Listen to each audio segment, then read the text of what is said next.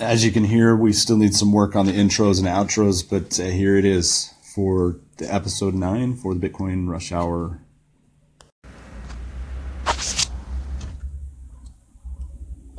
Welcome to Bitcoin Rush Hour, the Working Lab's twice daily update on crypto news, education, and upcoming developments. Now on with the program. All right, well, welcome. And today's topic for our, our show is a topic of wallets. Uh, what are they? Uh, what happened with MyEtherWallet? That's an interesting uh, little situation there.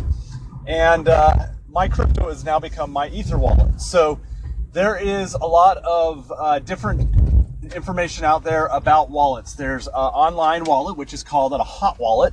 In other words, uh, you keep it where you could have it taken, and, and exchanges are versions of this. There's cold storage wallets, and there's computer wallets. Basically, like MyEtherWallet is a, a type of uh, kind of a hybrid of both. Um, when you get cryptocurrency, you have a few choices. You can put it in a cold storage. You can uh, uh, option, which would be like in a USB drive looking thing, like a, a Trezor wallet, or um, there's a couple brands out there. Uh, and it's encrypted, and it's a little bit different than a USB in in that it does have the encryption uh, built into it. You can keep your private key in there. Uh, so there's a public key that allows you to transmit, and a private key that allows you to access that transmittal. Um, you never want to share your private key, uh, and these are just kind of these are terms that you might not be too too familiar with, uh, but they're they're terms that are important. So a wallet is just that. It's just like when you receive money. Um, you put it in your wallet. Uh, the uh, online wallet would be similar to like the the exchange would be like the bank. Uh, it holds on to your money, but it can be hacked, and it has in the past. That's where you get Mount Gox and the huge bearish drop off back in 2013. The other side of that is is that a wallet can be um, stored on your computer, and it is able to receive the uh, private coin. I mean the private key, and at that point, you're in charge of your wallet, and it could get hacked if your computer was hacked. But then the other options are offline, which are total cold storage, and that's when you have uh, Nano Ledger S or a Trezor. I have a Nano, um, and that's where I can take the coins off of the exchange, thus taking it out of the bank account and allowing them not to be um, taken. Now, the, the nice thing that's in the works is that you can actually exchange with those wallets. So you can exchange wallet to wallet from another private source. And those are things that are coming along. So you don't have to log in and give your information to the exchanges. You can be uh, trading peer to peer like this whole general uh, outlet is really uh, supposed, supposedly set up. Um, so that is the discussion on what wallets are. Um, that will make sense if it doesn't already as you get more and more familiar with the space.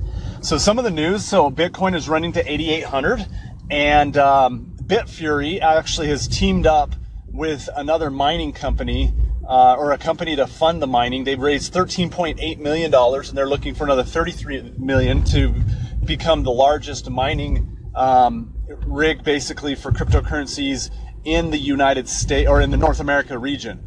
Uh, so that is uh, some news that are out there. Also, there's a pool, a dark pool, to allow for whales. So this is something interesting. Uh, there is a capital group that the name slips me actually came online and purchased these Ren coins, which are the ICO that was set up so that basically the computer they purchased 60% of this ICO.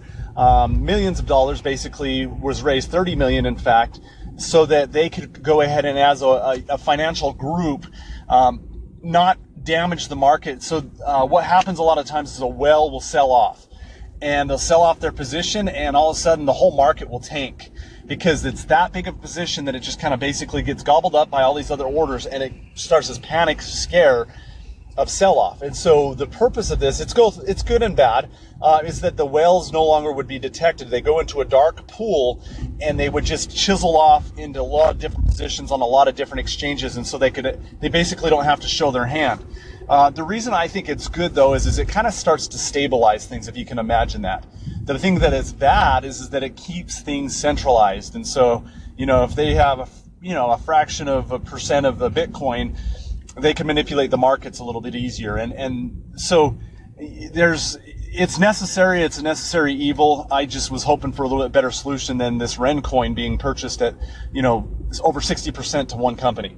So that's it for the Bitcoin. And so the regulation of the ICO, so that occurred, uh, that a lot of the advanced